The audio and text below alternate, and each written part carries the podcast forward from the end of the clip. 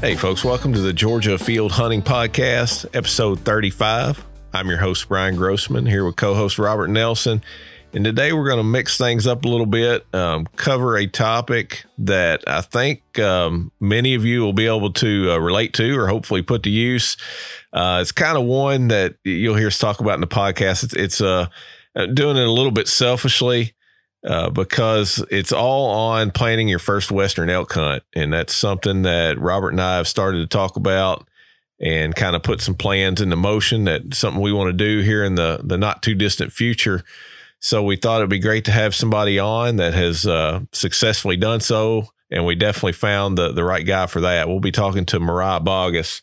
Uh, he's he's wildlife biologist, uh, co-host of Hunting the Land podcast, but he has also planned um, just in the last two years. Uh, two years ago, he went on his first elk hunt and uh, killed a monster of a bull, and then went back this year and killed another bull. And uh, yeah, just DIY public land hunting. And so we we got him on here to pick his brain.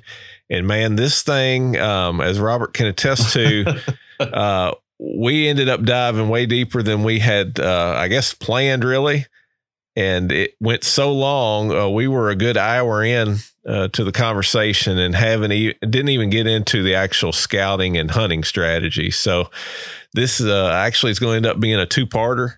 So today we're covering more of the basics as far as just uh, planning your hunt, the gear you'll need, kind of a what budget to expect. Just man, a lot of deep dive into um, again just planning your first elk hunt. And I know Robert and I talked about we were both writing notes the whole time. Uh, I got a page of notes just from talking to Mariah, um, oh, stuff yeah. that I know that I'll be able to put to use as as we start to plan our first elk hunt. So um, good stuff, man. I hope hope you guys will enjoy this.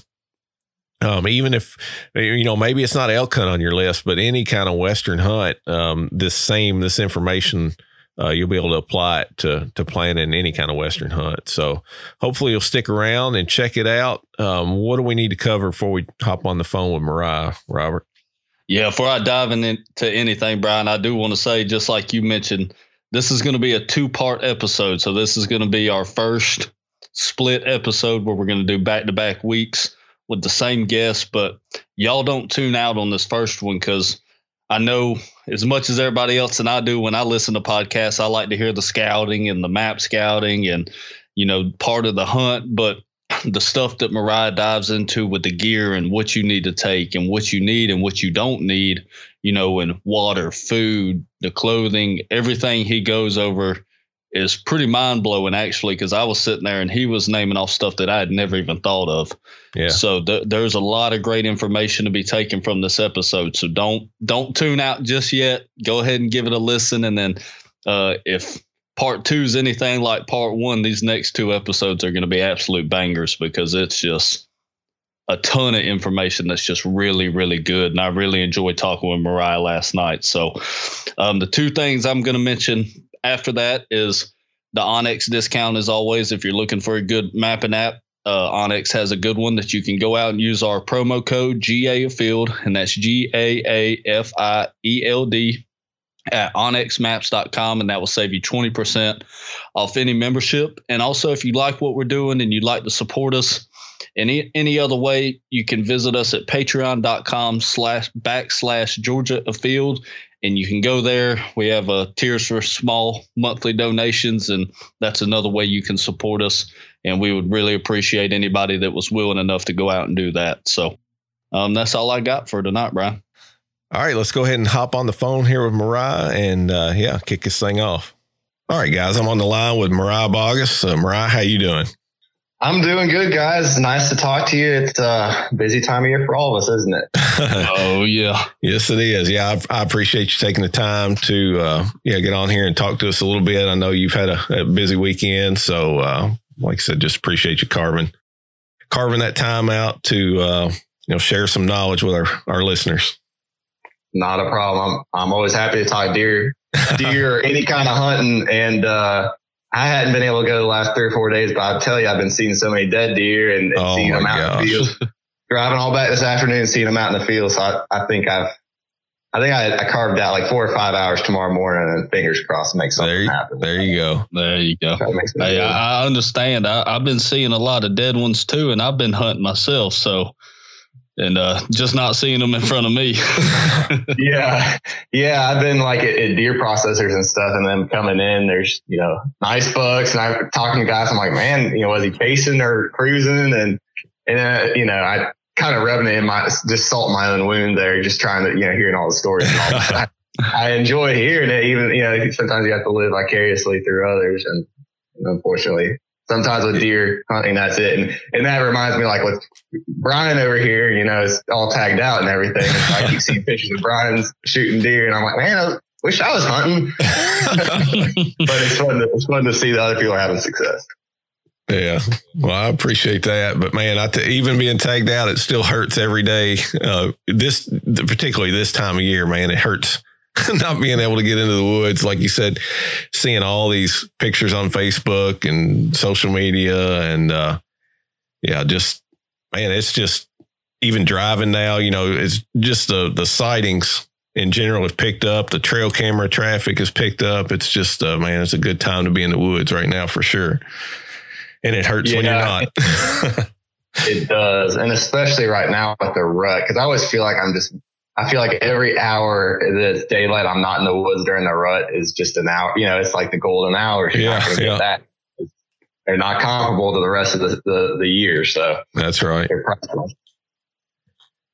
That's right. But yeah, for for the listeners, hey, Mariah's a uh, you know he's a wildlife biologist and he's a co-host of of Hunt the Land podcast. So be sure to to check that out, and we'll we'll talk a little more about that at the at the end of the podcast. But um, you know, Mariah's also a dedicated DIY public land hunter, and that's kind of why we we brought him on here today uh, to talk about planning your first kind of DIY elk hunt out west. Um, or I mean, this could apply to really any kind of western hunt, but we're going to talk specifically about elk.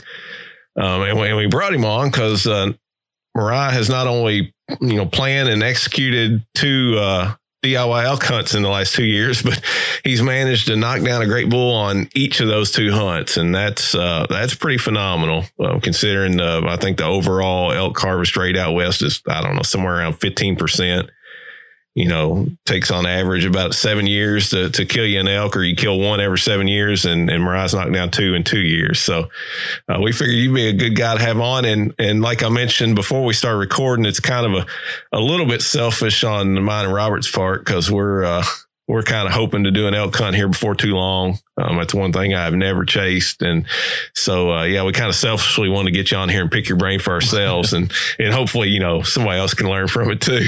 but but yeah, absolutely, I, yeah. But I, I, thought we just get started. Um, it, maybe you can tell us a little bit about kind of what prompted you to to plan this first your first elk hunt.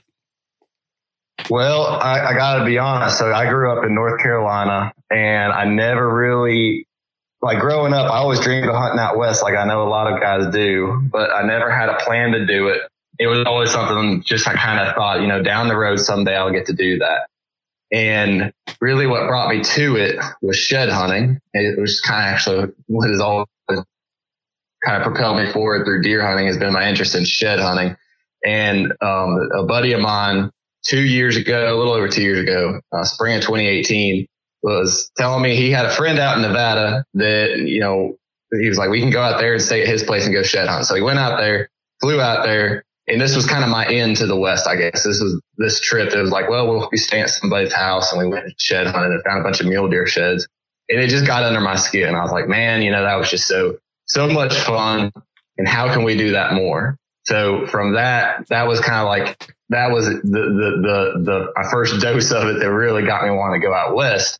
So after that, my buddy Kyle and I that I was talking about there, we went out and did a, a archery hunt for, for mule deer in Arizona, uh, over the counter archery tag and, uh, had a shot fired at a mule deer that missed and another missed opportunity at a Coues deer. And, and basically that hunt was our first Western hunt for both of us. And we were camping.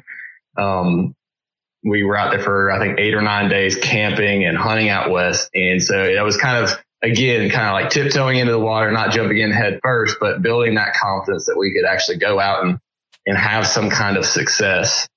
And uh, then the spring after that, we went out to Colorado and went shed hunting again. And I found my first elk shed, which was a really big deal for me, something I always wanted to do. And we spent, you know, a couple days just looking for elk sheds and didn't have much luck. But I guess what the, the outcome of that was a couple things. Learned a little bit about elk sign, you know, where we're looking for and where we were finding elk sign. And then the other thing was just again building that confidence to go out west. You know, in in, in this case, a road trip and camp from the car, walk and shed hunt, just cook your meals there at the car and hunt like that. And so, er, you know, in the shed hunting way, and and, and that has really that just built my confidence early on so much in traveling because it's you know it's a big deal to go out west and it takes you know, you're, you're putting money on the line. You're going, you're going to be really far away from home. There's all these new things. And the more of those things that you can become familiar with or comfortable with, I think the more chance you are to, to actually take advantage of an opportunity or seek out an opportunity and actually be successful and have the confidence to do it. So that kind of got me to the spring of, of, uh, I guess it would have been 2019 last year and me and a couple friends throwing around the idea that we want to go elk hunting and, and we've wanted to do this, you know, we all talked about it, but about wanting to go. But after going shed hunting for him and finding that one shed, I was like, I've got to go elk hunting. This isn't just I want to go. I've got to do it. Like, you know, what's the difference between going out and shed hunting? The, the big difference is you're buying a tag, right? That's the that's the that's kind of the cool thing. That's why I, I actually have encouraged a lot of people that are into shed hunting to go out west and do it because it's such a free activity all you got is the travel and, and invested and you can have so much fun. It's great weather. You get to explore places and kind of get the feel for the land. And in our case, to help build some confidence. So, uh, based on that, in 2019, we started looking around, you know, for, for opportunities. And, um, and so the first elk hunt was going to be over the counter because none of us had any tags, any, any, um, any preference points or bonus points in any state we hadn't really been planning forward for that. So obviously, you know, there's some states that come to mind. I, I don't know how much you guys want to get into this, but we can maybe kind of hit at a broad level here. Yeah. Yeah. Yeah. Um, keep going. yeah. All right. So the, the states that, you know, the big states that are over the counter, right? They're, they're Colorado, Idaho, Montana ish. It, it's really a draw, but pretty easy to draw. But so really it's the, the true ones are, are Colorado, Idaho, Utah, Washington and Oregon. And Washington and Oregon for, for an Eastern guy are really far away. And the success rates, if you look into those units, are, are, are kind of lower. I wouldn't mind doing it sometime, but um, their success rates are generally lower. And then they got Roosevelt elk on the West Coast. And that kind of hunting looks super tough, um, especially being from the East, that, that, um, that rainforest type of hunting for Roosevelt elk. So those two states were kind of out for us. You know, we we're just kind of playing just elimination here. So Washington and Oregon were out too far of a drive from Mississippi where we were heading out from. Then the other ones were, you know, the obvious, the obvious ones are Idaho, Colorado, or Utah. And this is basically just how we decided. And, uh, we had this time frame that we could go and hunt, which was October 5th through the 15th. I think is the time that we had blocked out. Um, something like that, 10 days. And they didn't line up with Colorado seasons. So Colorado's over the counter rifle seasons, which I guess I should preface this with, with that.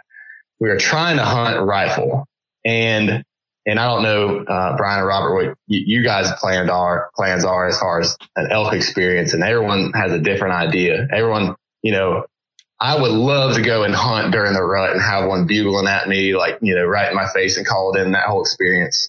And someday I hope to do that. In fact, I might try to do that next year or the year after, you know, my next time I go. But but starting out, and I'm a big bow hunter, like I love to bow hunt and I'm I'm pretty confident with my bow. However, I I kind of felt like I would have better odds of being successful or at least a lot more confidence in myself going out there with a rifle the first time or two. And at the end of the day, I just wanted to kill an elk, right? I mean, that was, I, had never eaten elk, had never, you know, had only seen like three or four in my life at that point. I just wanted to kill an elk. So, so we were looking, so, you know, when we were looking at states, we are looking just at the states that had over the counter rifle and, uh, and in those seasons. So like I said, Colorado was out because it's the second and third season that is over the counter, the over the counter rifle, which is mid to late October. And those are pretty cold hunts. So the other options left for us were Idaho and Utah. And I'll be honest, like we looked at Idaho, there was about two, two or three units that were open that time frame for a rifle hunt. And they were in the greater Yellowstone ecosystem. They're, if you look at them on, uh, onX in like the hybrid mode or topo mode, it makes your legs tired just sitting on the couch. I mean, you look at this, like, it's going to just chew me up and spit me out. And a grizzly bear might do that too. Yeah. Right, right. I mean, that was my thought when you said Yellowstone. Yeah. yeah. Grizzlies. Yeah. It's a wild part. It's like near the Frank Church Wilderness and all that. It's a wild part of the country. And being from the East, my, you know, limited experience in really cold temperatures and mountains and snow. And, you know, we didn't, we weren't equipped to, to deal with snow. We were, we were basically like, all right, Utah's out, or I mean, Idaho's out. We're not going that far up north. So that left Utah. So we, we settled on Utah and, and the deal with Utah, I'm going into specifics here a little bit more just because I'm kind of familiar with it is that they sell 15,000 general bull tags, any bull tags, and then 15,000 spike tags. So the way they have their state flocked up is they have quality units. And in those quality units, it'll take, you know, I don't know, eight, 10, 20 years to draw a, a mature bull tag. Man. Or they also allow you to shoot a spike in those units with these, these over the counter spike tags. So they sell 15,000 of those for these limited entry units. And then the rest of the units are these general season units. And that's where you can use the any bull tag and they sell also 15,000 of those any bull tags. And that's what we bought. And those, those general season units where you can use these any bull tags, you can shoot anything, you know, from a spike up. Um, they get a lot of pressure and they're generally a little bit higher in a little bit higher demand. Those tags are. So in 2019, we bought that tag, I think a month after they went on sale and there was still a few thousand left of those 15,000. And very stark comparison this year, 2020, those sold out the day they went on sale. So the, oh, they're over the counter, but at least in the world of, of coronavirus this year, they were sold out the day of.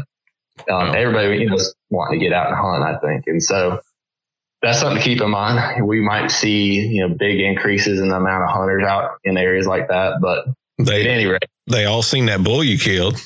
Yeah. Went bought tags. yeah. Yeah. Um, well, yeah, yeah, it, it maybe so, but, um, see, well, we have a mutual friend that Brian, you and I that, that went out and, and, and killed a bull again this year and kind of proved that the, it's a, a pretty good area, but, um, I there. So anyway, so last, last year in 2019, um, we, we bought our tags in I think July. And so our hunt started October 5th and it's like a 10 day hunt. So we had basically all 10 days planned out and, and as far as the planning, I'll just, I'll just stop here with the planning, but you know, we had to choose a unit. So looking at units for a over the counter tag like that, there's different things you want to balance out, right? Is like the opportunity versus hunters and I'm the kind of guy that always is like, oh, there's got to be some little nugget tucked away that people overlook. And, you know, yep. you can sit and crunch the numbers and find it. So I spent an unhealthy amount of time that year in grad school when I was in my office, you know, quote unquote, working on onX, looking at units and looking at statistics in those units. and I, you know, I looked at, there was two that stood out to me. And the problem with there, so the problem with one of them was all the public was lower elevation from like 8,000 down. And then the peaks of the mountains were private, which is kind of a flip flop of what you see across about all the West, but it had these weird mountaintop plateaus that were somewhat developed and, and that was all private. And doing some reading and research, I found that the elk were generally that time of year, that tag haven't moved out of that high country yet down into the public. So that can be a limitation of that tag. So even though that unit had pretty good success rates and a lot of public land, we ended up shying away from it for that reason. And, and I think, you know, the explanation there would be there's pretty good success rates because a lot of those bulls are probably getting shot on private land, which we did not have access to. Right. And then the other unit, I looked at had pretty good success rates, but a low harvest. And then again, there was some alfalfa fields and stuff on the edge of it.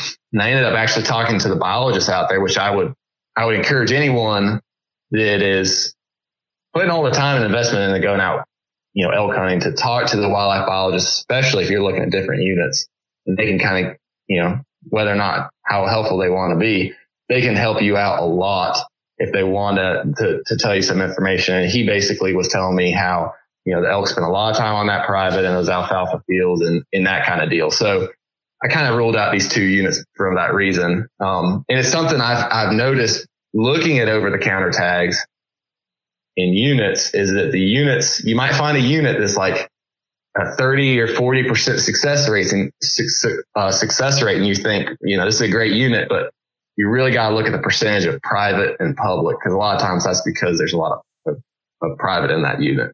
Right. Um, so anyway, I, I, have been rambling for a little bit here. That's, that's all right. it's all good. That, that, yeah, that's kind of the, the process we were using. And, and, uh, and so, yeah, the, the unit we ended up settling on is like one of the biggest in the state and has the biggest elk harvest in the state and also the biggest um, number of hunters, you know, go figure in the state and margin, you know, average success rate is like a 14 or 15% success rate, which is um, pretty average for that tag across the, across the whole state. And we basically settled on it just because we knew there was elk there. And there's another clue that, you know, someone could use if you're looking and trying to figure out population and whether or not there's many animals. I did some reading. They were estimated three or 4,000 head over their target population in that unit just from doing aerial surveys. So because of that, they were allowing cow harvest. So you could buy a cow tag to be used in this particular unit if you had already bought a bull tag. So that's actually what I ended up doing. But that kind of helped us choose this unit because we are like, we knew that there was a high deer or a high uh, elk population there. Yeah. So basically, yeah, I, I think which in your guys' case, y'all actually, you know, started planning this the year of, but I think, you know, what you're, what you're telling us there uh, just goes to show that the sooner you can start planning one of these hunts, uh, the better off you'll be because there is a lot to dig into.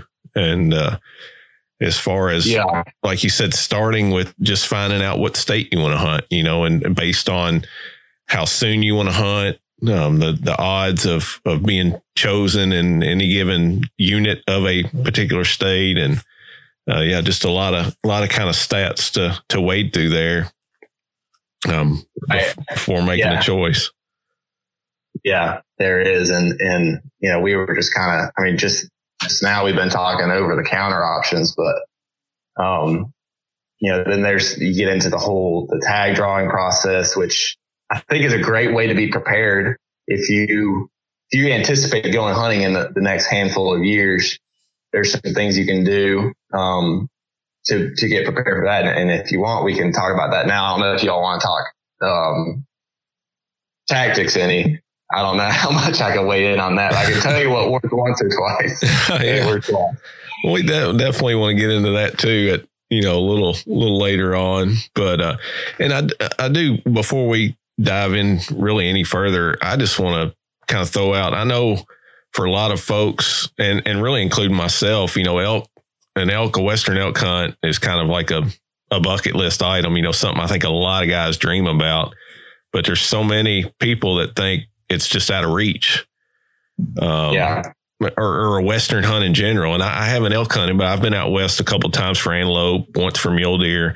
And man, like you said, it, it does. It gets in your blood, and you just want to go back. I mean, I I'd go back every year if I could. Um, just man, there's something about it that's just completely different. But uh, you know, saying all that, I, I just want to make the point that it this is doable for anybody. I mean, these hunts what, what, would you what would you say would be and i know elk's going to be a little higher because just the the tag is the one of the biggest you know one of the biggest expenses when it comes to an elk hunt but but what would you say is a realistic budget for a guy you know from the south planning his first diy elk hunt out out west I think um, so.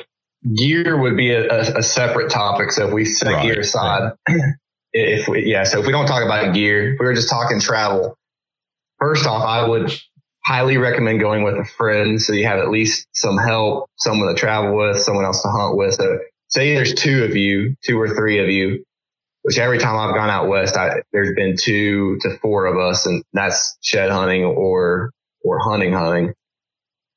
I think round trip, which I have a pretty cost efficient car. I don't have a truck. I've got a like a um, a little uh, Rav Four, so it gets decent mileage, about 25 miles a gallon. We have done round trips for less than $80 a person. And then, you know, when there's only a couple of us, maybe the, the bill at the end is 150 or 160 bucks. I'm talking just gas. So right. the, the way I look at the cost is gas is definitely the cost of the trip. Food, I might spend a little bit more on food, but at the end of the day, I got to eat no matter where I'm at. Right. So I, I spend a little bit more on backpacking food, but it, let's say that's a cost of, you know, an extra 30 bucks for the time I'm there. So say we're going with that higher gas price. That's 200 bucks right there. Then wherever I go out there, we, have always camped except that first time out there when we stayed with a friend. So we've always camped. And so that's essentially cheap aside from the gear cost. So really you're looking at something about 200 bucks if you're driving 200 bucks and then your tag price. So for Utah last year, that was like $500. It was about a $700 trip. Um, their tag prices actually went up this year, but for most elk tags, you're looking at about 700 bucks. So, you know, with that estimate, you're around a $900 mark. You throw an extra hundred dollars in there for a cushion, a thousand bucks. If you want to do it real cost efficiently, you can do a trip like that easily for a thousand bucks. Really, the biggest thing is the time off. You know, right.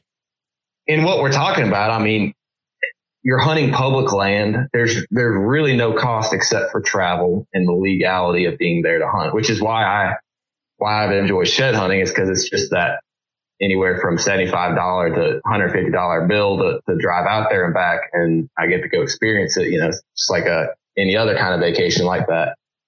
But it, it's so cheap. I just I, I don't think most people realize it, which is why um, I always try to encourage people when I talk to them that, you know, when people say they want to go elk hunting is to just go ahead and give it a shot because biggest thing is like, as long as you're, as long as you're not afraid to fail, then it, you don't have anything to lose. Like it, I've never gone out there and, and regretted going like every single time. Right. It's, the, it's an experience of a lifetime, you know, it, it's worth the cost associated with it. So I think for the average guy, you know, if, if someone's starting from scratch, I think realistically, we could say a thousand bucks for the cost of their trip. That's the one time cost. And then they probably already got a deer rifle they can use. I would say they're going to need to spend at least another 500 to $700 on buy in cost into gear just to get some standardized gear that will make their life easier or at least, you know, well, they'll be well functioning in the, in the wilderness or wherever they're hunting. So I think, you know, that first time you're looking at you know, maybe fifteen hundred to two thousand dollars. But that price can come down once you've invested in gear. And that's, you know, that's something that to keep in mind is that gear cost. And kind of to your point, Brian, I mean, anybody can make this happen. I mean, look, myself, I did this as a very poor graduate student. I did it with other graduate students, undergrads, like, like we're not making much money at all. Like we're, barely scraping by, but you can you can save a little money to make this happen. It just depends on how you live your life, right? How much money you spend, and, and if you can save up just that amount of money um, for a trip like this. So I I think it's hundred percent doable if people can get the time off to go. It's it it's not that it's not that tough. It's just making yourself go the first time. Because if you go the first time, you're going to go back a lot of times. So oh, I, yeah. I encourage you to go as quickly as possible so you can keep going back. Yeah, and I think it's based off what you're saying, it's pretty affordable, especially if you're doing a planned hunt. Like you're not just going out on a whim, you're just kind of planning it for the next couple years, and you can save a couple hundred bucks each year, you know, leading up to that hunt. And then by the time the hunt rolls around, you know, you've got the money for the tag and the gas and the food and all that. So I think that's very affordable. But before we really dive deep into the planning and the hunting and all that, Mariah, I'm just kind of curious. You've talked a lot uh, the last couple minutes here about the gear you're taking out there. Can you just touch on what kind of gear you bought and what you felt like it was efficient to take out there that you needed? Yeah, I think the there's a couple things I would say are 100% essential, and then there's other things that will make your life easier, and I would eventually invest in. But if I was to if I was to line out the things to get before you go, I would buy a good sleeping bag and a good backpack. Like those two, really those two things. Everyone has a pair of boots that they can live with. Like it's nice to have good boots and that's definitely an investment you eventually want to make. Um, but you can get by with a decent pair of boots. And, you know, that's, that's one thing a lot of people list. And, and, uh, I eventually did invest in some decent boots, but the first couple of times I just went with cheaper, like Irish setters I got for, I think 30 bucks at Gander Mountain and they worked, you know, but the first two times I went out there, well, actually, the first time we went to Arizona and it, it was getting down to about 20 degrees at night and it's in the desert. So it's just dry air and cold, cold. Didn't have a good sleeping bag. And I, I took the approach of I'm just going to bundle up and, you know, I had this decent Walmart special kind of sleeping bag and we're, we're just going to, we're just going to power through, right? You know, it's, it's really easy when you're sitting at home to be, to, to be like the, uh, the crusader, you're like, oh, it doesn't matter. I won't let anything stop me. We're going to make this happen. And then get through your, you get about midnight your first night and you're a thousand miles from home and you're starting to think about how crazy this is and it can play with your head. So, uh, having the right gear is important. Um, but after that trip, we froze and we froze and we froze and we, we made it through. But I, I invested in a good sleeping bag. Uh, a down doesn't have to be down. In fact, down is actually not the best if you're in a kind of rainy areas or places with a lot of moisture. But a good sleeping bag, I got a zero degree one, and I really like it. it, it it's super lightweight and it's super small, and that's the kind of thing, just personal mentality that I'm just I'll, I'll throw it all out there. I'll invest in that up front because I only hope to buy one of those my whole life. Because just if you think about it that way, you get a quality one up front and it's a one time purchase. And then the other thing I bought, you know, that I would, I would never go back without is a good backpack. The first, the first couple times I went out there, I had a, a, a Tenzing like day pack and it just, it was not comfortable at all. It's not made to haul a load. And I ended up settling on a KUIU pack, but there's a, I mean, any kind of, any one of those like mystery ranch um, some of the other ones like Exo Mountain Gear, and uh, I'm trying to think of the other one. Can't think of it off the top. Stone Glacier. Any one of those packs, like they're super. Like there's pros and cons to all of them, but they're all super good. And if you get one of those, you're not going to regret it. And I think it's, I think it's, it makes the difference between being miserable and, and actually having a good time because even if you pack super light, you might have 30 or 40 pounds on your back and having that weight distributed well, you'll just be able to walk further. You'll have a better time. And in the end, when you are hopefully successful, you'll be able to pack it off the mountain and not break your back or pull something doing it. So, um, I think those two pieces of gear are 100% essential. And then, you know, since then I've invested in other little things here and there. Like, well, I, I should say this too. This is kind of a disclaimer because up front, I didn't buy a lot of gear because I had good friends that I, I could borrow gear from, which is something I also would encourage guys to do is if you're, if you're a hunter, you're surrounded by other people that have probably gone and done things like this, or you know someone who, who has some of this gear and would be willing to loan you that. And so, you know, every year I've gone, I'll buy like one good new piece of gear and then borrow a couple things. And I've just had people that were willing to let me borrow things until I could eventually save up and invest in, in the gear myself, which is super awesome and has helped me out a lot. And in fact, on that, the, the year I went to Utah last year, I was going to sight in my rifle the week before I left and I realized my scope was off and a really good friend of mine in Mississippi let me take his rifle. So I actually shot both those elk out there with his 270 that I had bought the week before, you know, and like having someone like that's willing to, to do that is, is, is an awesome thing, but it saved me 300 bucks having to buy a new scope and get it, you know, and that whole hassle at the last minute. But, right. Um, that's something that this, that has made it, I guess, more affordable for, for me getting into it. And, uh, but right now, like my essential piece of gear would be that backpack, my sleeping bag, a good sleeping pad, which you can get a decent one for 40 or 50 bucks. A nice, I have like a little inflatable one that rolls up real small.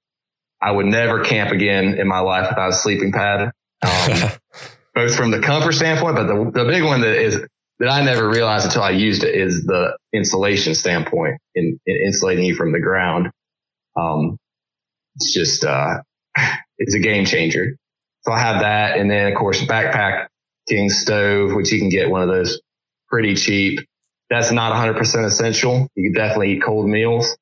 Um, and I have, but the backpacking stove is kind of nice. So really that's the kind of stuff that I think, you know, someone needs to go out there. So if you were looking at the price tag, you could get a really good sleeping bag for three or four hundred bucks, which I know it's painful to even say that. Like that much money on, you know, on something that you're only going to sleep in five or 10 nights a year if you're lucky, but it, will make all the difference. And then the same amount on the pack, four or 500 bucks on the pack. So that, you know, that's a pretty big price tag for those two things, but they're, like I said, they're one time purchases and then you're pretty good to go. And besides that, I, I really think those are the biggest things. You don't need a bunch of fancy camo and clothes to go out there. I, the year we went to Utah last year, our last day in camp, it was 10 degrees when we woke up that morning and it just snowed and it was like 30 mile an hour winds with gusts even higher. It was so cold, but I had a good sleeping bag to stay warm. I got out of my tent and I had just uh, wool base layers, like black. I think they're black Ovis. They're not fancy Sitka base layers. You don't need that. Like just good wool base layers. And then I have some, I have like, um, the backpacking pants, lightweight backpacking pants that I wore over those and then a jacket. And that's, that's pretty much all I wore that whole trip. Cause most of the time out west, you're moving around. So you don't need, you know, you don't need to go worry about dropping eight or nine hundred dollars on a, a new set of camo. Like that's, that's something you can definitely cut the budget with. Um, not not worth worrying about. Yeah, right. I got a couple more questions just about the gear part, and I'm going to ask you both these at the same time, so it kind of be a two party question. And I want to okay. I want to touch on the backpack. You know, was that a frame pack or just a regular backpack? And also, you mentioned the inflatable pad. Was that just like a a pad, or was that uh, like a inflatable mattress type to sleep on? Yeah. So the pack, I had the Kuiu, I think it's Ultra, and then the 5500 bag. So the way Kuiu builds theirs, it is an external frame. Um, you buy the frame, then you buy the suspension system, which is like your waist belt and your shoulder straps, and then you can buy whatever size bag to go on it. And I had the 5500 and I've packed, I think six or seven days worth of food and everything in that and it fit. Um, couldn't get many more days in that pack, but it's, it's about all, all I'd ever really want to get to, to, to pack in anyway is that much, that much food and, and clothes and everything. So that's pretty good size. But yeah, like all those brands I was talking about, they all sell those external frames. I would definitely go with the external frame. In the reason being, which they all don't have this, but like the Kuiu one does. I know the Exo Mountain Gear packs do. Um, they have the ability to hold the meat. It's called a, um, I think it's called a meat sling. It holds the meat so you don't have to just fill the bag up with meat. So if you fill the bag up with meat, it kind of pulls away from your back. It's sagging down and it's not held tight to your back. So the weight distribution is a little poor. But the, with my Kuiu, it doesn't have a meat sling, but the bag comes at, like unattached from the frame and it's made to do this so that you can put the meat right against the frame between the frame and the bag and it cinches down super tight and that keeps all that weight right on your back where you want it and super close to your body. And, and some of these other brands, if you look around, they'll have that same capability. So you put the meat is right up against your back. So, you know, cause if it's, if it's off your back any, that's just leverage pulling back on your shoulders, which now wear you out. And, uh, but it has the back it has a, the, the bag on the back. So you can still have some gear in your bag if you want, like your gear, which will be lighter than the meat. So that's the kind of bag that I'm using. And I also, I guess this is worth throwing in there for anyone who has like shoulder injuries, stuff like that. I have, um, nerve damage in one of my shoulders, which is actually why I got this bag because I realized the, the one bag I had, if I had any amount of weight in it, I was just in so much pain that like the whole next day I couldn't do much or even after hiking with it for about an hour or two. It happened actually one day scouting in Mississippi for, for deer. I hiked an hour or two and I was just in so much pain I had to stop. So I was like, well, you know, thinking it's probably worth investing in a good pack. And, you know, for anyone out there in that same kind of boat, I, I, I don't have that problem anymore. I've packed 60. Well, no, this, this couple weeks ago when we were in New Mexico, I think one, one load was 70 or 80 pounds and my shoulder was fine the whole time because it puts all that weight on your hips where it should be. So that's why like I, I really stress or I would say, you know, invest in a good bag that puts all that weight on your hips because that's where it should be and not pulling on your neck and your shoulders and the top of your back. Um, all those, all those bags I listed, all those brands sell that kind of bag. And, uh, so yeah, then the, well, your, your other question about the pad, mine is, so they make different types of inflatable or they make different types of sleeping pads. Some of them are just insulated and they don't roll up very small. Some of them are insulated and then they also take air as well. So they kind of inflate, but then they still don't roll, roll up super small because there's still some insulation. Mine is, mine is a sleeping pad, but it doesn't have any insulation. So it is kind of like, I guess to your question, it is kind of like a mattress, like an air mattress. It's only two and a half feet wide and, you know, six, maybe six foot six long but it rolls up to be only about three inches in diameter by six inches long. Like it's, it's super small because it has no insulation, but it does a heck of a job insulating because that air is trapped in there, kind of like a wetsuit would be or a dry suit where you have that insulation in between you and, you know, the outside. So it works pretty good, even though it's lightweight. Now, what, what did you guys do as far as, um, camping? Did y'all kind of set up a base camp like by your vehicles, or did you hike out and set up a base camp, or were you just strictly like bivy camping out of your backpacks? So the first year when we went to Utah, we packed in, I think right at four miles, set up our camp there. We went into a wilderness area actually, so so we kind of get away from all the side by sides and stuff because they're everywhere out west and. And it honestly kind of gets annoying when you've been hiking. You know, you're from the east, you don't have access to that, and you get out there and hike a couple miles, and someone roars past you on the trail. Um, so we were trying to avoid that. We went to this wilderness area, we hiked in, and we set up our camp. And we had tents that year. We set up tents. And so like the tent I had, which again, this is kind of back to my point. I borrowed a tent from a friend of mine. Uh, he, it was a two person backpacking tent. And that was perfect for me and my gear because I could lay my rifle my backpack next to me inside and get, keep it out of the snow or whatever would happen at night, which I really liked. So that first year it was a tent. When I go out shed hunting, oftentimes what we do is we take a, I just have like a, a cheap Walmart four person tent that we just throw up next to the car and that works pretty well. In a couple times we've been out there, like when we went to Arizona mule deer hunting and it was snowing and it was, it snowed on us a couple nights and one night rained.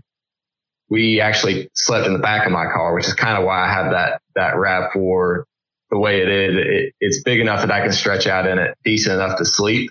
So that, that's also kind of another option to, to keep in mind if you're doing the truck camping and it does rain. But I'll be honest, like actually this summer, I tried out a new method, which is sleeping in a hammock, and I love it so much. It's it's for me personally so much more comfortable than any other type of camping I've ever done. And I've had a couple friends try it. In fact, in New Mexico, that's what we did the whole time. Um, cause we flew out there. We flew into El Paso and we drove up to the Gila to, to hunt. So we didn't have a lot of room and I don't have a backpacking tent of my own. So we just, we just hammocked the whole time. So every night we would throw up our hammocks and put a sleeping pad in it or not, and then put our sleeping bag in there. And I, I mean, I honestly sleep like a baby like that. I, it's the best night's sleep I've ever got while camping is to just hang in a hammock, which I know is probably not for everybody. And I was skeptical doing it the first time, but it, it works super well. And you can throw a hammock, like a lightweight hammock in your backpack and haul it. And it doesn't, it doesn't take much weight. It's not very bulky. And I, I think it makes a great night's sleep. And then, you know, the cool thing is it doesn't rain very often out west. So most of the time that's not an issue. And then if it's warm, an advantage of a hammock is that there's a lot of airflow around you. So if it's warm, it can help keep you cool, which I usually have a problem being too warm at night. And then the couple times where it's been cold and I've been in a hammock, what I found is you're in your sleeping bag and you'll still get cold on the bottom because your your sleeping bag is compressed between your body and that in that hammock, and then there's all that airflow. So that's where if you have a sleeping pad like I'm talking about and just slightly deflate it just a little bit so it can it can kind of conform to the bag or conform to your hammock, it makes a really good insulation and I'll it's like a little cocoon hanging up in a tree. I mean it's super warm and uh, honestly I've slept in that now, you know, up to I think 70 or 80 degrees this summer and because that extra airflow was actually able to sleep well and I, I, highly recommend for anyone to try it if, if they thought they'd be interested in it because it, it can cut down in the weight, the amount of gear you have to take big time. Yeah, I could definitely see where that would be a, a great lightweight option. So what what else um, was on your gear list as far as being in your backpack um, besides you know the stuff we the obvious stuff we've already talked about sleeping bag and um, backpacking stove you mentioned um, your pad. What kind of other stuff and, and of course food but what what yeah. kind of stuff was on your gear list that might get overlooked i guess? So one of the, you know one of the big things to think about of course is water. And the first year in utah we were in high country we we're at a little over 10,000 feet and there was running water which was nice because it was real green forest real thick forest and then this, this year in New Mexico, there was not much water. We had to drive every night to go to a creek to get water. But in both of the situations, we had to treat the water. And what I've ended up using is just the iodine tablets to treat the water. And I know guys that like to use the filters and all. I actually had some friends with the filter in Utah that their filters froze because it would get so cold at night and they broke. So that's that could be that could be one drawback to that. But I think if you get all the water out of it, you would be fine. so that's something to, to think about. The iodine tablets are super light and they're super small. And if you can get over the flavor, you're fine. And honestly, if you're if you're working hard out there, you'll be sweating and, and you'll be thirsty enough that you would probably drink anything.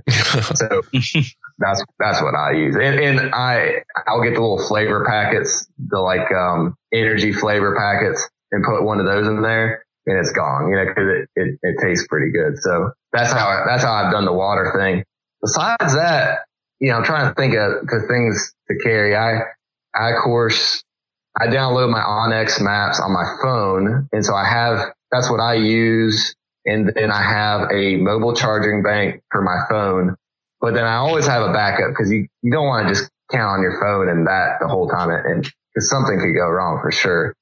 So I've taken like a surface map or usually just a GPS just to have a backup uh, for something or a compass. In fact, when we went to Utah, I think I took every single one of those I listed because we were we were going way back in there. We were a little worried, um, so we had all that kind of stuff. But besides that, a first aid kit and dry bags just to keep my clothes in, just you know, keep moisture out of them and that kind of thing.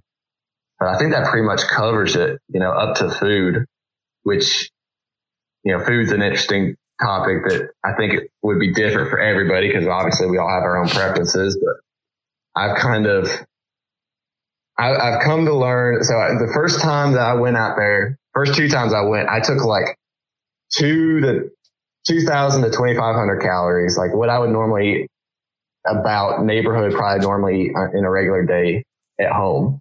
And that's, that was the neighborhood amount of food I had in, in backpacking foods. And by the third day on each of those trips, I was so worn out and just pooped. I just did not feel like going on. And I finally did some reading and research and, you know, kind of dived into how much you should be eating. And you got to really increase your calorie intake. So what I try to do now is I shoot for about 33 to 3,500 calories a day when I'm out there.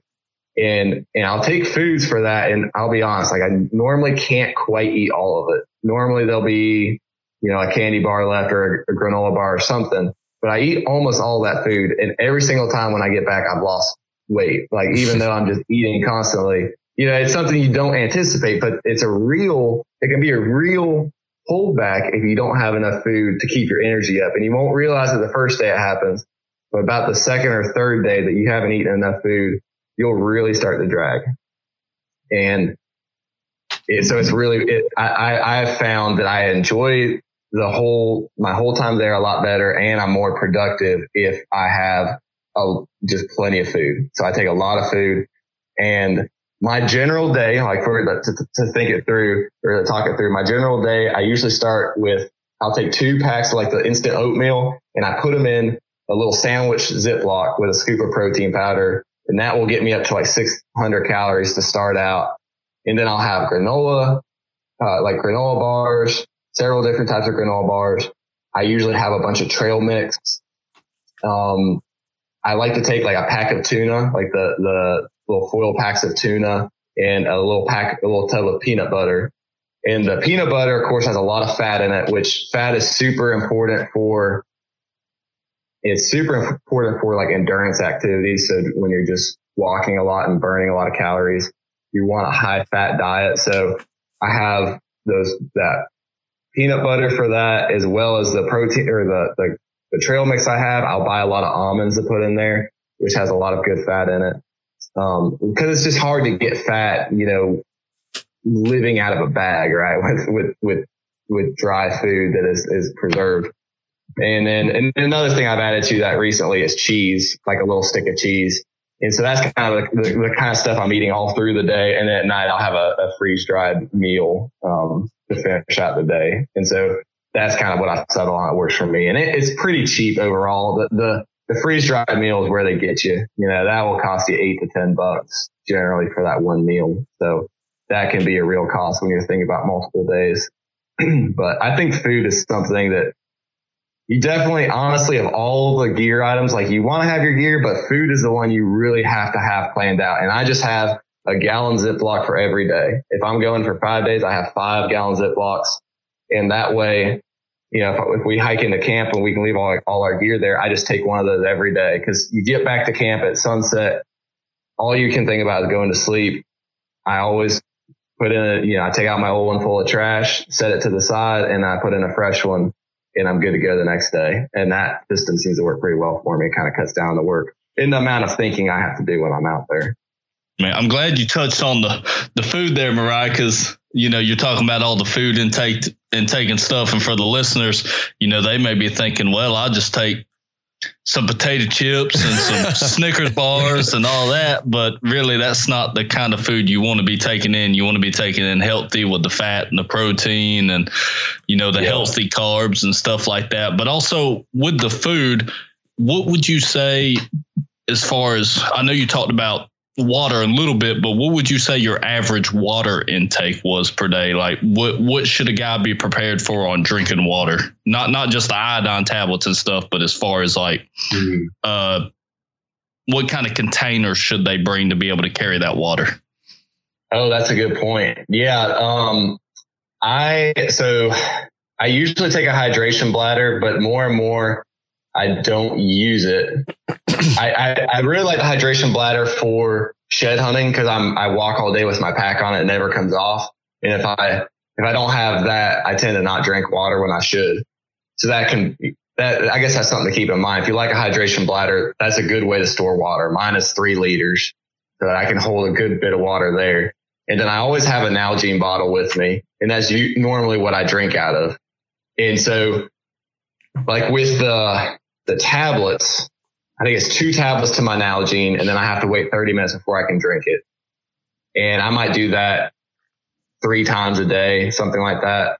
Um, probably, probably in the neighborhood of three. And honestly, you probably should do it more often. It's just, uh, yeah. You're doing good. if you, you got to kind of keep yourself drinking, especially when it's super cold outside. It's not, it's not a high priority. So that's why I actually like those little flavor packets because if I put that in there and I like make up some lemonade or something, I'm more likely to sit there and sip on it at least if I'm maybe sitting glassing or, or whatever. It'll kind of keep me drinking it and that, that'll make me drink. But the Nalgene bottle is super, was super helpful when it was really cold because it would freeze. Um, and so having that wide mouth, I could kind of bust it open. So like the night I killed my bull and cow that evening, I, I spent three or four hours there just working on processing those, those, uh, elk and kind of get them the meat squared away. And at one point, I remember very vividly this, you know, I had to wait 30 minutes to drink the water. So I, I walked over to the, there's a little stream running through the meadow. I walked over there and filled up my Nalgene and set it down, put my, my tablet in there, came back 30 minutes later and it was frozen over, you know, because it was, it was that cold. So I had to bust it open and it could drink. But if it had been a narrow mouth Nalgene, I don't know if I would have been able to do it, you know, um, that ice would have built up more. So that's something to consider.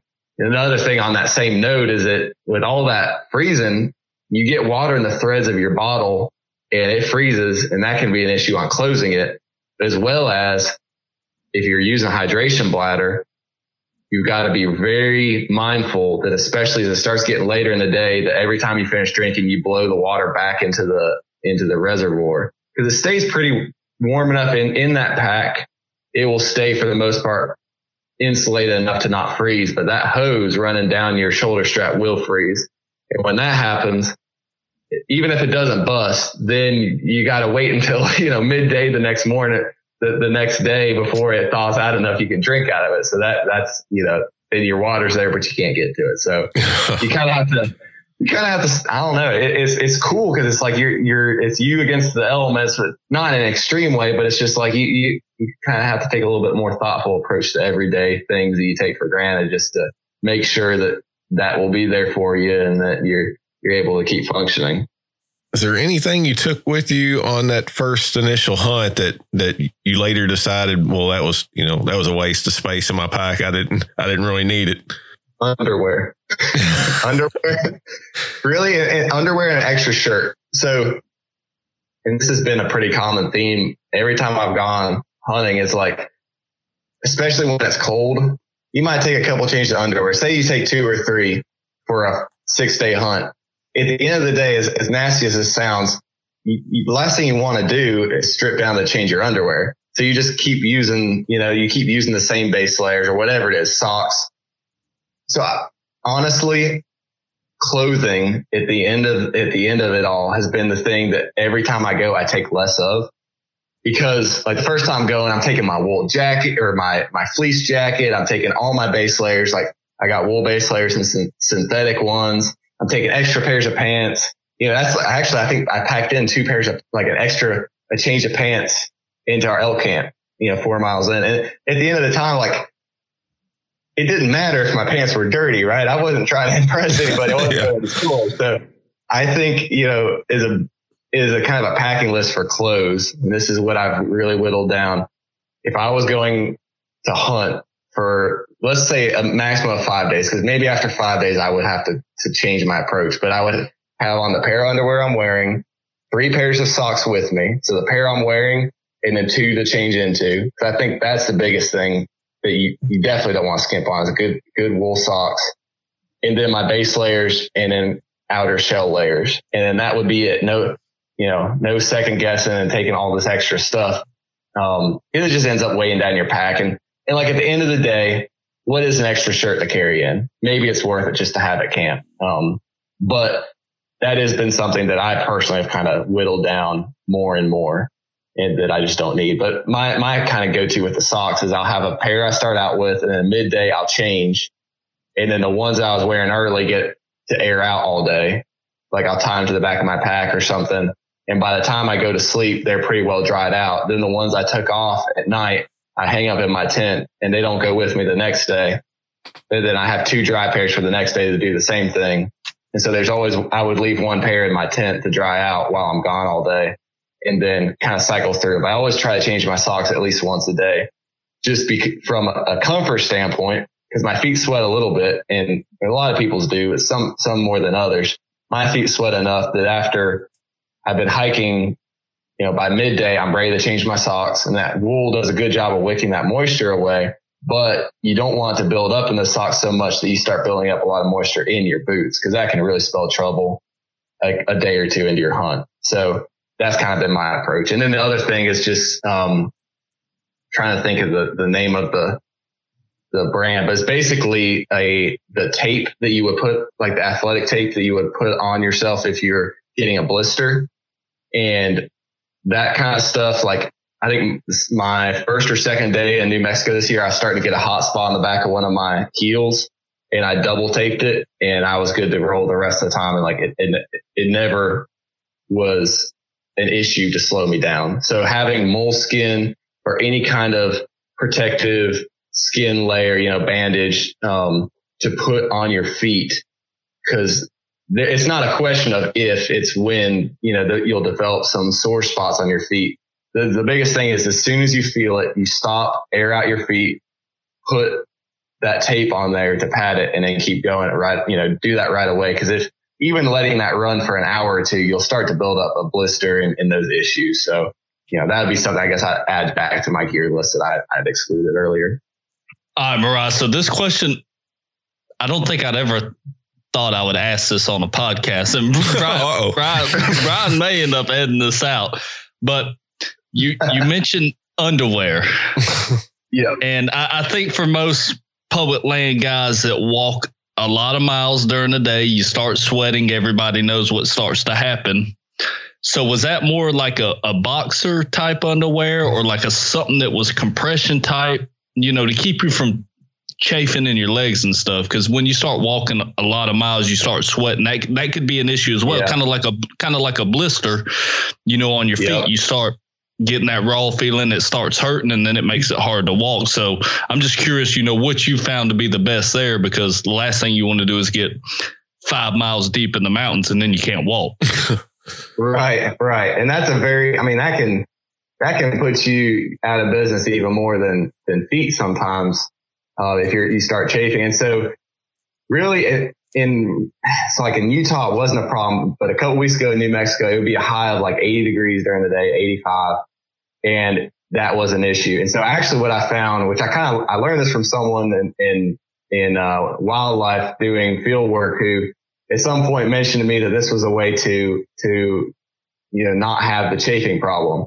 So normally what I was using out there was boxer briefs and I don't know if compression shorts would fix that problem or not, but what I have found, and I tested it out this summer, um, a very hot day, I was hiking in South Dakota and I had this issue. If you just take off your underwear and hiking, so I, like what I'm using are those, uh, like lightweight back, uh, backpacking pants, like the kind of breathable air can, can blow through them, especially, you know, if it's a warmer hunt but I'll just get rid of my underwear all, com- you know, all the way completely. And I honestly feel like that fixes the issue because I think a lot of times that chafing is, is really just because of the seams in the underwear and, and it probably being made out of a poor quality material. You know, I've never bought a $40 pair of underwear from First Lite or Sitka or something. I can't bring myself to do it. And maybe we wouldn't be having this conversation if I, you know, if, if I had, but maybe that maybe having wool underwear would fix that. I, I don't know, but I've I've found that just kind of getting rid of them. I, have tried it a few times and it's worked every time. What about the uh, the the physical side of the hunt? How did you prepare leading up to to this first elk hunt for the physical aspect of it? I every time I've gone, I've kind of been at a different level of the amount of preparation I put into it. But this, like this spring before I went shed hunting, and then again this fall before going to New Mexico to hunt, I think I settled on what I enjoy doing the, the most and what I think is the most helpful is, is really just rucking with a heavy pack. And, you know, like I, I work out regularly just on a general basis just to, to, to stay in decent shape, but nothing crazy. And I'm, I'm also not the type to be like, oh, I want to get in like crazy shape to go elk hunting. Like, I just really want to be functional. Like, I, I just don't want to be held back, I guess, by the level of, you know, my level of preparation physically. So I haven't done any like crazy workouts or anything like that. These, um, like long workouts, but what I have done is just load up that pack and hike with it. And I really enjoy that because especially in summer, if I'm doing like office work all day, you know, I'll, I'll finish up in the afternoon. There's still a couple hours of daylight. Like I just love to go hike, you know, just do an evening hike. So it works well for me just in, in what I enjoy. And so like this year for this New Mexico hunt, I, I what I did is I, um, I had my KUIU pack and I went and I bought a 50 pound bag of salt from the local co-op and put it on my pack and hiked with it. And most days I do like a 30 minute hike starting out. If I had more time, I would do an hour hike and try to hit some hills, you know. And then when I felt like I was doing decent with that, then I put on another bag. So I had 100 pounds. And then that was really tough for me. So I had to shorten my hiking to like 20 minutes or 30 minutes. And I did that for a while. So again, I could do an hour or I think one day an hour and a half doing that. And like I was worn slap out after that day, you know, an hour and a half with that. But like I enjoy overall, you know, it's, it's, it's a fun way to get your exercise versus like going to the gym and, and doing this or that. Like, and I really do believe in the end, you're getting the most bang for your buck. Like, yes, being in the overall, overall great shape has its benefits. You know, if you're trying to lift heavy loads on your back and stuff like doing deadlifts and all, you know, squats and all this kind of stuff would be helpful.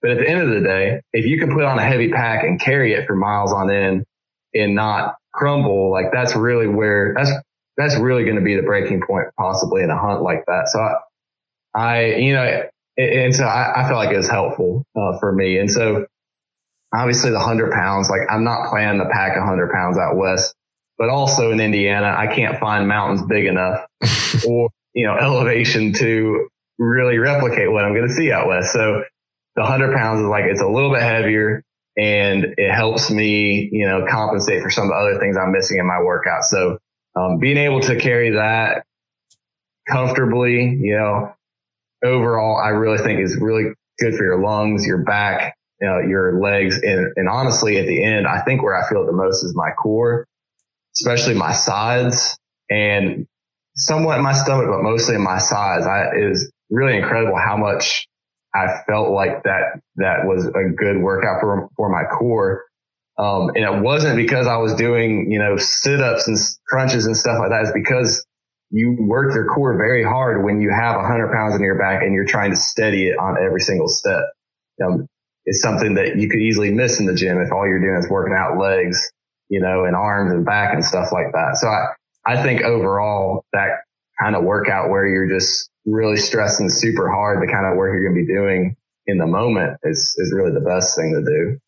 Yeah, it doesn't doesn't hurt to be young guy in good shape already too. So I'm sure no. I'm sure my workout regimen would have to be a little a little more strict leading up to uh, to my outcut. Uh, but but yeah, that's that's good good stuff. Now, what about did you um how were you impacted by the effect of altitude on that first hunt? Was you prepared for that?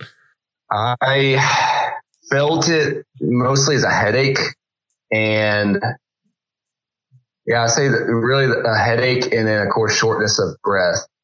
the headache kind of went away after a while. But the, the, craziest thing is I actually felt shortness of breath the most at night when I would lay down on my back. When I lay down in bed, I could not catch my breath in bed for the first 10 or 15 minutes, which is just a, a really weird feeling.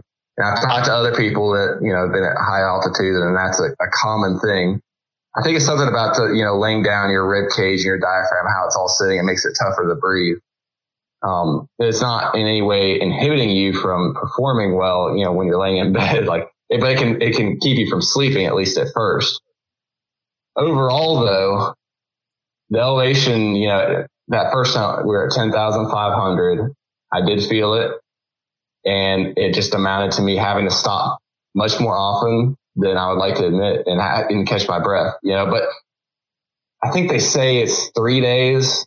It takes three days to acclimate to the, to the elevation, something like that. So you eventually get back to your level of performance, but that first day or two, you, you, you just you know, I'll hit it super hard and like really get, get myself out of breath and all. But you, you know, at some point you have to stop and catch your breath and just understand you're, you're struggling physically because of the air, um, and the elevation you're at. So after a few days, it does seem to subside.